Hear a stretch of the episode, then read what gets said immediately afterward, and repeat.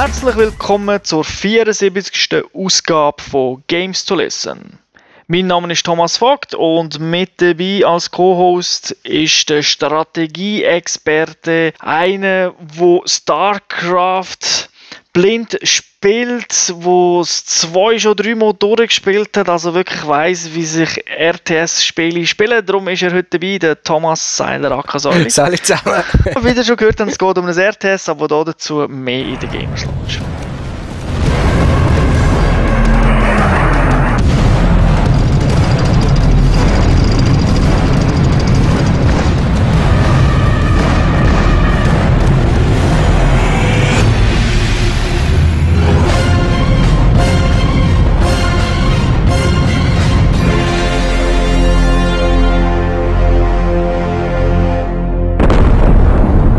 Willkommen zurück in der Gamers Launch. Heute geht es um Ruse. Das ist ein RTS, ein Realtime-Strategiespiel, entwickelt von Eugene Systems. Die haben bis jetzt nur RTS-Spiele gemacht, aber nicht so bekannte. Also habe keins kennt. Publisher ist Ubisoft. Rausgekommen ist es auf dem PC, auf der Xbox 360 und auf der PlayStation 3. Testet ist es auf der PS3 geworden von dir.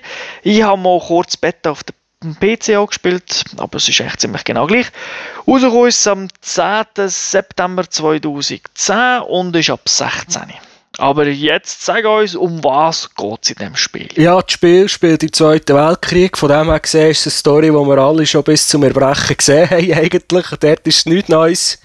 Äh, das deckt das etwa den Zeitraum vom Afrika-Feldzug von, von den Nazis ab bis circa zum Fall von Berlin also so 1940 bis 1945.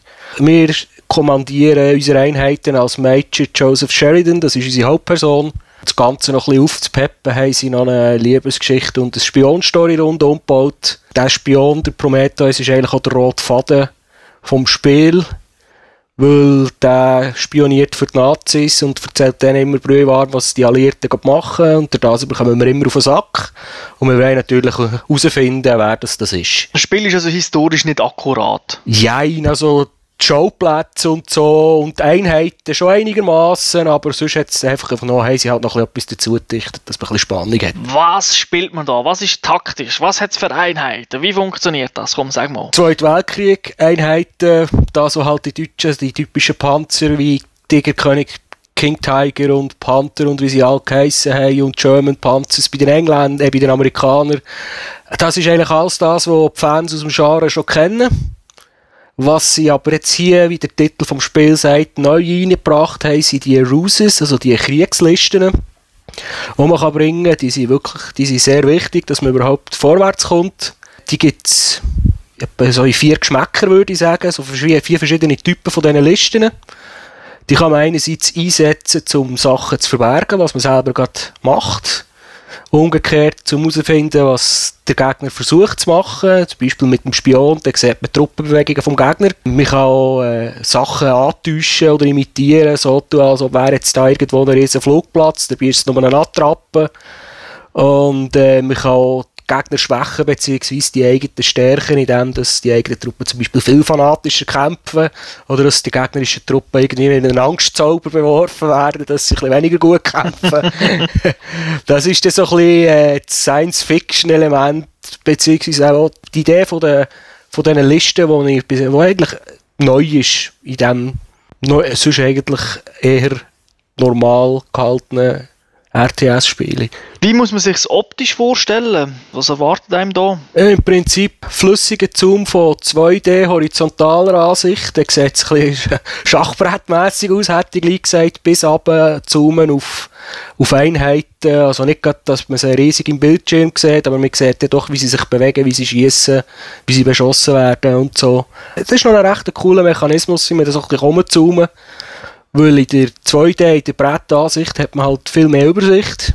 Und dann werden die Einheiten auch symbolisch dargestellt, so mit einer Art wie Pokerchips. Je mehr das aufeinander gestapelt sind, desto mehr Einheiten sind es und an der Form und an der Farbe von diesen Chip kann man noch erkennen, was für eine Art von einer Einheit das ist. Mhm. Du hast jetzt gesagt, Brettspiel hat ein bisschen etwas Strategisches, oder? Das stelle ich mir so vor, so ein alter General, der hat so seine Zinnsoldaten und schiebt jetzt die so links und rechts hin und her. Oder wer mal im Schweizer Militär war, weiss, das gibt es auch tatsächlich so, so Sachen. Ist das da auch so? Ist da Strategie wichtiger als vielleicht das Micromanagement von der einzelnen Figur? Ich habe das Gefühl, sie haben es deutlich stärker gewichtet, weil hat gar nicht so viele Möglichkeiten zum Micromanagement machen von den einzelnen Figuren oder Truppen.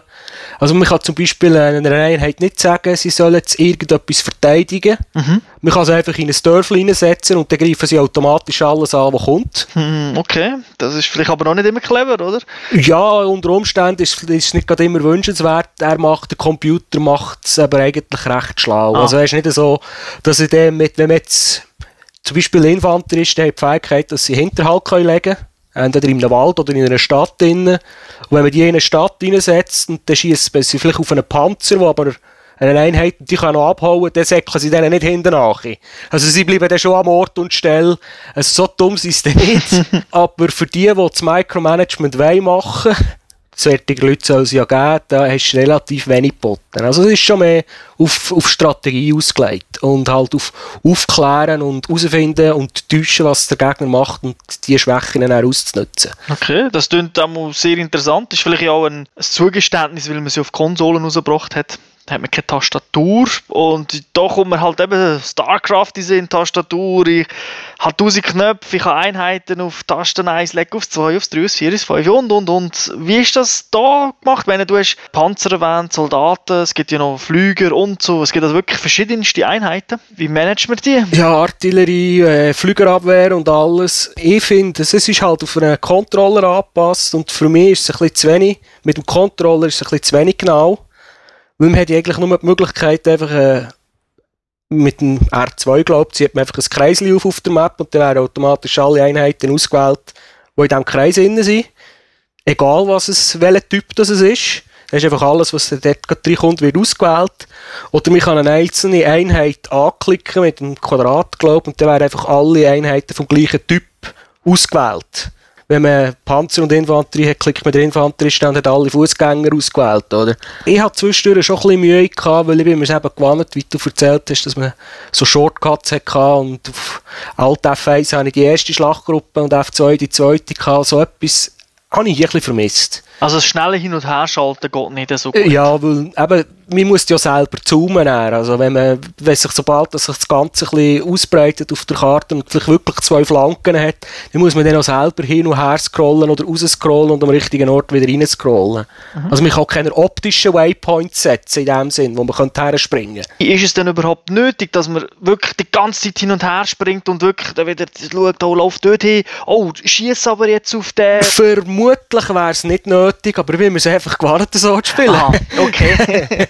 Aber sie schießen es dann zum Beispiel auch selber automatisch und Ja, ja, sie verteidigen es automatisch, sie greifen automatisch an und sie machen auch nicht so, eben, so Blödsinn wie hinten nach in Säckchen machen es zum Beispiel auch nicht. Mhm. Man kann es wahrscheinlich problemlos so spielen, aber mit Micromanagement kann man vielleicht noch die eine oder andere Finesse ein bisschen mehr rausholen.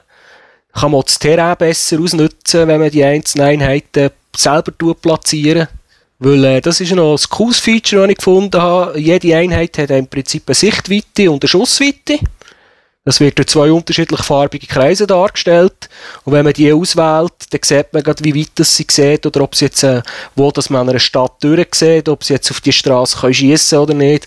Und dann macht es unter Umständen schon Sinn, wenn man ein bisschen Micromanagement macht. Vor allem, wenn man eine gute Verteidigungsposition jetzt zum Beispiel probiert aufzubauen. Weil die Missionen sind dort schon recht abwechslungsreich. Also es ist nicht immer das Gleiche. Kann man dann auch Sachen kombinieren? Hast du irgendwelche Aufklärer und die helfen jetzt anderen, dass man dann vielleicht weiter sieht oder dass die einem sagen, hey, da vorne ist etwas, du, du kannst jetzt weiter schießen oder so? Äh, das ist nicht ein Dürfen, das ist ein Müssen in diesem Spiel, ohne Geizness, weil Aufklärung ist wirklich eigentlich das, ist das Wichtigste in diesem Spiel. So jetzt als Beispiel, wir haben eine Stadt, hinter der Stadt äh, sind Gegner, wir haben eine Artillerie, die eigentlich könnte her schiessen aber solange dass man den nicht sieht, kann man nicht drauf schießen. Punkt. Das heisst, man muss entweder eine Aufklärereinheit herbringen, die die sieht, oder eine Liste anwenden, die die entdecken, dass man sie dann unter Beschuss nehmen kann. Also das ist schon sehr wichtig, dass man die Truppen einigermaßen ausgewogen zusammenstellt. Also mit nur Panzer oder mit nur Infanteristen wird man nie eine Map gewinnen. Okay, also das ist nicht so wie Command Conquer, ich fahre einfach irgendwo durch, habe den Fog of War, den ich einfach aufdecke und wenn ich mit vielen komme, bretsche ich einfach alles weg. Nein, weil vor allem in der Singleplayer-Kampagne ist man doch eher, hat man eher immer zu wenig Ressourcen im Vergleich zu dem, was dem Computer zur Verfügung steht. Apropos Ressourcen, wie ist das da? Muss ich Tiberium abbauen? Oder wie, wie sieht das aus? Ja, ich weiß nicht, wie sie sich das in echt vorstellen, aber auf der Map hat es einfach schon verschiedene Versorgungsdepots. Da kann man irgendeinen Engineer her schicken, der tut das erobern und von denen an fahren einfach Lastwagen mit Geld zu dem, zum eigenen Hauptquartier Hauptquartier oder zum nächstgelegenen Hauptquartier und bis er einfach leer ist. Also ich weiß nicht, ob da einfach so Tresoren verteilt sind, wo man sich kann bedienen kann. Oder man stellt halt die eigene Fabrik her, die Geld herstellt. also man kann auch Gebäude bauen, aber es sind weniger als zum Beispiel bei Command Conquer, oder? Weil dort hat man ja teilweise wirklich riesen Lager gebaut, wie Mürli bauen. Und Nein, das hat man hier weniger. Also im Prinzip gibt es die einzelnen Fabriken für die einzelnen Einheiten herzustellen. Für, Flug, für, für Flugzeuge braucht man einen Flugplatz und dann gibt es noch ein, zwei Spezialgebäude für Prototypen zu bauen, aber nicht, dass wir jetzt da einzelne Wachtürme oder so müssen aufbauen oder Mäuerchen ziehen, so detailliert ist es nicht. Ob schon, es gibt zum Beispiel auch die Möglichkeit, Verteidigungsbunker zu bauen, aber es ist schon nicht auf dem Niveau, wie du es jetzt vom Command Conquer kennst. Wie äh, sieht es aus mit dem Multiplayer? So Spiele machen ja immer Spaß, wenn man mit anderen zockt. Ja, ich gebe es zu, Multiplayer gegen menschliche Gegner habe ich nie gespielt, weil ich Angst hatte, dass ich einfach nur auf den Sack bekomme.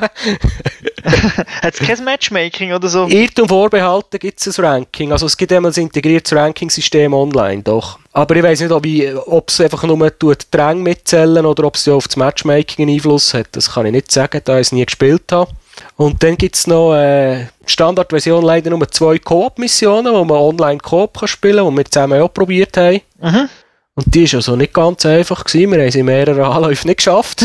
ja, stimmt, ja. Also da ist, habe ich das Gefühl, ist erstens der Computer ein bisschen schlauer als im Singleplayer und zweitens tun sie einem noch ein bisschen mehr einschränken, weil sie das Gefühl haben, mit zwei Menschen ist man sowieso viel besser.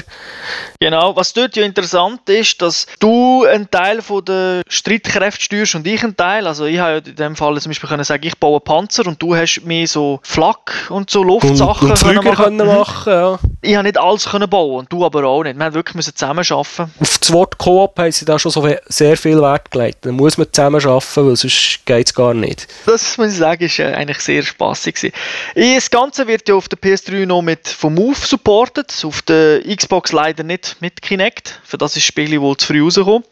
Move, das ist ja die Motion Control Sache für PlayStation 3. Da spielt sich dann halt wie eine Maus. Man hat einen Mauszeiger auf dem Bildschirm und kann dann durch das ein bisschen schneller zwischen den Einheiten hin und her switchen, weil man natürlich wirklich sagen, ah, du klickst die an, fahr mit der dort vorne.